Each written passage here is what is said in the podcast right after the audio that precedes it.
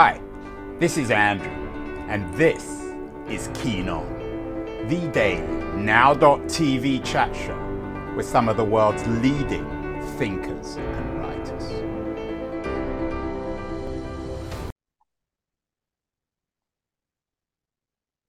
Hello, everybody. It is October the 20th, 2023, a Friday. And if it's Friday, it's C SPAN Day. Over the last few weeks, we've been uh, featuring my friend Peter Slen, executive producer at C SPAN, on the 10 books that shaped America. Last week, we did Frederick Douglass. Uh, this week, we're doing something altogether different The Common Law by Oliver Wendell Holmes. Not perhaps the the most uh, exciting or sexiest of book, but probably a book that more than anything else, Peter, has really shaped America. Is that fair? It is very fair because when he wrote this in 1881, he was 40 years old. He wasn't on the Supreme Court yet, where he served for 30 years a little bit later. But he basically encapsulated 100 years of our history in law and then moved it forward. And the most famous quote from the book is The life of the law has not been logic, it has been experience. And that is the quote that everybody refers to when they talk about the common law. Now, our guest was Jeff Rosen. Jeff is president and CEO of the National Constitution Center in Philadelphia.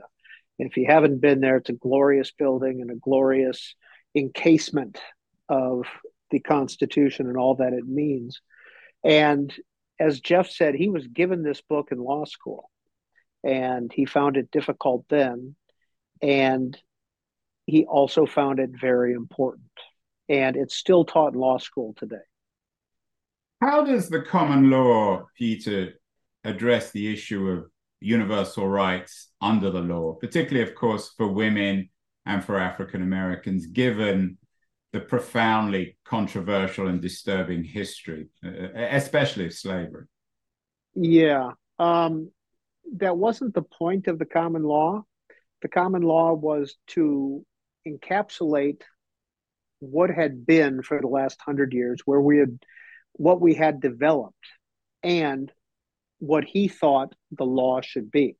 And when he talks about it being based on experience, he goes on to say that the law embodies the story of a nation's development through many centuries, and it cannot be dealt with as if it contained only the axioms and corollaries of a book of mathematics. Now, Oliver Wendell Holmes, who was probably the waspiest American who ever lived, um, had fought in the Civil War on the Union side. Mm. And he had lived through Reconstruction. So these issues were highly important to him. And you can see his work on the Supreme Court later that A is consistent with what he wrote in the common law and consistent with his life experiences. In terms of the narrative of the series, the 10 books that shaped America, how does Holmes's book, The Common Law, uh, connect both with Paine's common sense uh, and the Federalist. Uh, I, am guessing that they're in, in some ways connected. It's interesting that you say that. Um, in the series, we've looked at America's foundations. We've looked at America's expansion. We've looked at the era of slavery.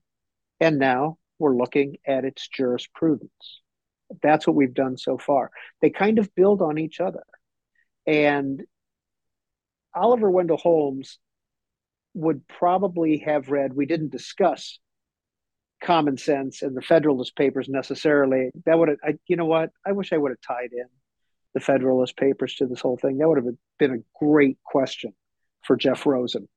Um, bringing in the Federalist Papers. I, darn it. I wish you had asked me that question earlier so I could have brought that in. That would have been a great, great combination. So when did Rosen Peter begin to? You, you, said that he he read it in law school and he was rather bored by it. When did he recognize its importance? When did its message resonate with him?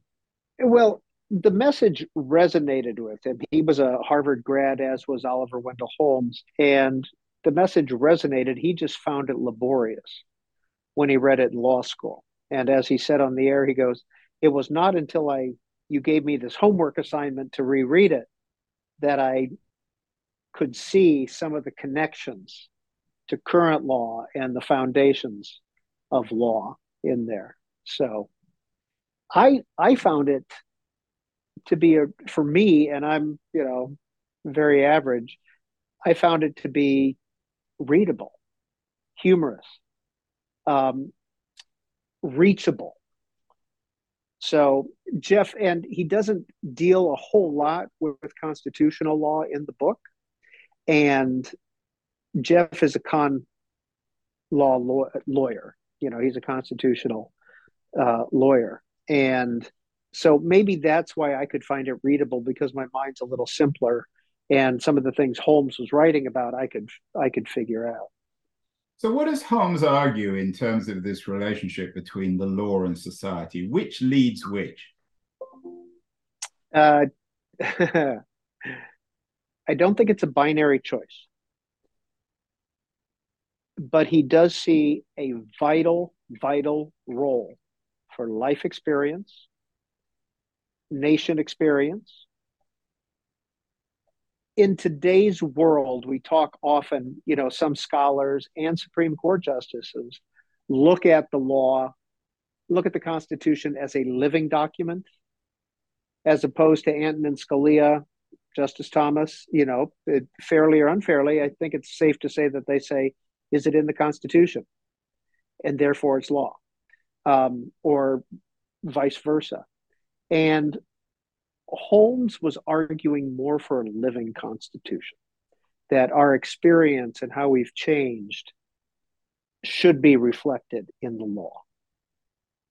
Peter, if it is a, a, a living constitution, as you say, and much of it is predicated on, on British common law, does this in some ways undermine the whole revolutionary enterprise of the American Republic? Did, did Holmes recognize that in the book? Now, that I don't recall him speaking specifically about. And I, I, I guess, could you explain your question a little bit more, Andrew? Where well, are you going? Is founded, you know, from from Paine and, and and and the Federalists in particular on the idea of rebelling of beginning anew, um, of establishing a republic in contrast to the British monarchy. But much of the American law was borrowed or taken, and I use those words carefully, from British common law. Correct. So my question co- is: is did I mean how did Oliver Wendell Holmes square the the history, the long history uh, of Anglo American common law with the revolutionary history of the American Republic. Yeah, that's not something that he necessarily squares in the common law. He is a, this book was a hit in London or in England, I should say. And he, it was popular, it was well received.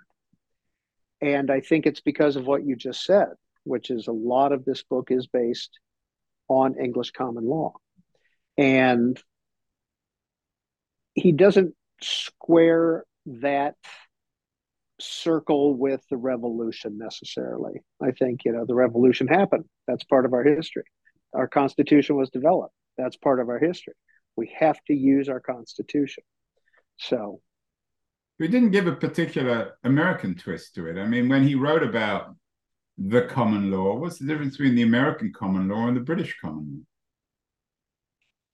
Uh, now you're getting to be too much of a lawyer for my for my uh, abilities. Sorry about that. So he so. didn't, but, but the book is about the common law in a in a broad universal sense rather than just in an American sense. I mean, this is a series, Peter, on books that shaped America. It's not a book. It's not a series about books that shape the law. That is correct. And again, the importance of his legal scholarship is the part that became the part that shaped America, his encapsulation of the first 100 years, his thoughts going forward. Um, the first requirement of a sound body of law. Is that it should correspond with the actual feelings and demands of the community, whether right and wrong. And Holmes, at times, when he was served on the Supreme Court from 1902 to 1932, would issue an opinion on a law that he disagreed with mm. based on what it should be. And we're talking about issues of free speech. We're talking about sedition. Mm. And yeah, there were some cases I'm sure he'd like to take back. Um, uh, but he would issue an opinion based on how he perceived the law and not his personal feelings. From this book, Peter, do you get a sense in, in a way of an American philosophy? Uh, often seems to me, as someone who's spent more than half of their life in America, uh, so is in some ways a foreigner. If America does have a ruling ideology, it's not one of left or right. It's uh, an obsession with the law and uh, and legal issues. It's a, it's a culture and a country where lawyers and the law and courts and of course the Supreme Court are more powerful than perhaps any other democratic or or, or non-democratic country. Yeah, I would I would uh, modify what you just said. I would first of all agree fully with what you just said, but then I would modify it to say that we have an obsession with the Bill of Rights. And, you know, search and seizure, et cetera, et cetera, free speech, freedom of religion. I think those are our obsessions. And we take them for, for granted, Andrew. And as somebody who was not raised here necessarily, you you can see that those things are occurring and they're part of our DNA anymore, I think. So is the Bill of Rights, and, and, and maybe this is again it's not something that, that that Holmes dealt with in the common law. Is the law designed to protect the Bill of Rights? Is it a reflection, or are these two parallel worlds, the political Bill of Rights and the rule of law? Political Bill of Rights, rule of law. They do feed one another. And yes, if it is in the Constitution, it is the law. And when it comes to free speech, where's the line drawn? And that's one of our Perennial. hallmarks. And, you know, Oliver Wendell Holmes is a Supreme Court justice who talked about free speech is not yelling fire in a crowded theater. Those are those are his words. And that's a famous phrase. That's kind of where he drew the line when it came to free speech. Um, but there were some sedition cases as well that, as a believer in free speech, he opined against the sedition, the people who were who were railing against the government, because well, that was the law. He didn't rule on the constitutionality of the law. He ruled on the behavior of those who were acting against the current law. So something he did, didn't disagree with. This week, Peter, lots of controversy about people what what people should and shouldn't say in public, and what rights they should and shouldn't have. Um, right. Speaking of of the common law and the Federalist Papers that you dealt with in the second show, of course, the Federalist Papers created the idea of a separation of powers and a third a rail of government, the Supreme Court. Is does does does Holmes address those bigger political issues in this book? The way in which the Supreme Court has become um, an agency of government, one of the, the balancing forces, ensuring that no one ever has full control of government. Yeah, we we talked about in the program, we talked about whether or not wh- where Holmes would fall on our contemporary Supreme Court. You know, would he would he be on the conservative side? Would he be on the liberal side? to to use two very general phrases. Um, Jeff Rosen compared him to Stephen Breyer, the recently retired justice, um, eh, who was replaced by Ketanji Brown Jackson, and somebody who looked at the individual cases and didn't necessarily have a predictable preset view on each issue. Um, when he dealt with labor rights, free speech, illegal searches, these are all constitutional, well, free speech, illegal searches, uh, constitutional rights that he's dealing with here. Um, but labor rights, one of his quotes, and this was a case where he voted against his personal views. He said, Well, I don't necessarily agree that the state should be able to tell a baker that they can't work for 80 hours a week. The state has declared that to be the law. And nowhere in the Constitution does it say that the state can't regulate commerce to an extent. So this is a case where he would vote against maybe his personal views. Is there any controversy about this book? As you say, it's somewhat dry. Uh, Holmes's career was controversial in some ways. His views on eugenics, for example. Does mm-hmm. this yeah. is this reflected yeah. in any way in the book?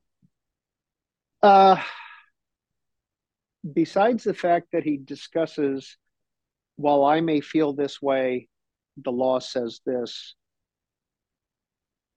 No, no, it's it's a pretty it's a recitation of facts and his opinions and what he is trying to accomplish with this book.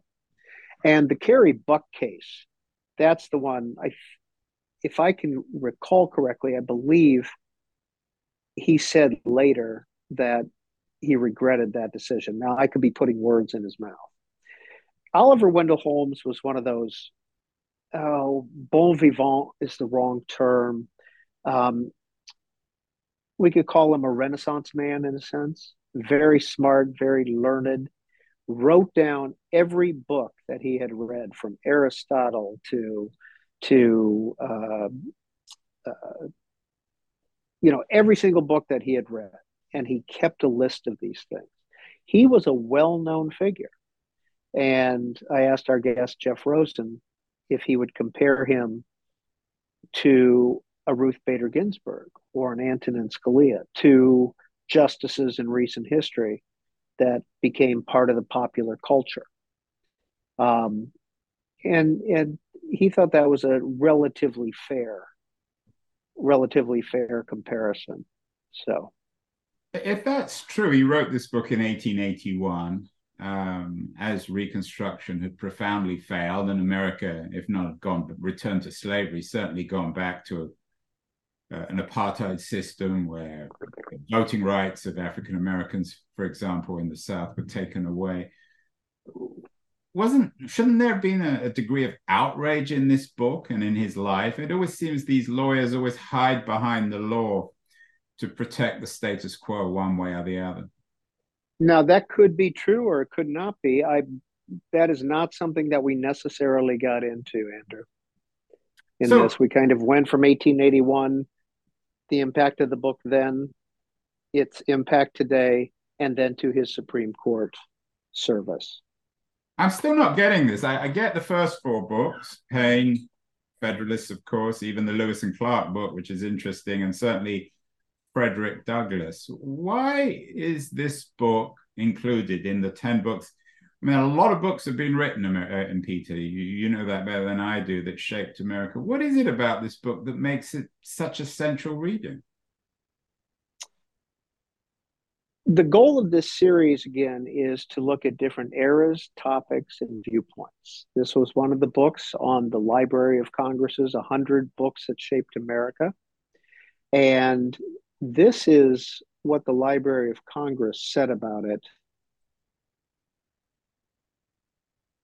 Oh, that quote is gone. Sorry about that. Um, but they said it was probably the most important legal document written or legal book written at the time. And this is why we picked it. The name is familiar to all of us. We've all said, "Oh, Oliver Wendell Holmes." Yeah, yeah, I've heard of him. Um, who was he? And so that was part of our goal as well, to explore somebody who's who's who's who's known, but not known enough. Yeah, and the the next five, we're going to be dealing with them over the next five weeks. None of them address the law. So you've chosen a book, a law book, a law, a book to reflect the profound Correct. influence of law on the history of America. Is that fair? Yeah. Foundation, expansion, slavery, law. Next book we're moving into is our first novel. And that is Adventures of Huckleberry Finn. So I will see you next week, Peter. That is a is the opposite, I think, of the common law. If uh, I don't know what you would call the opposite of a book that's dry, how, how would you describe that?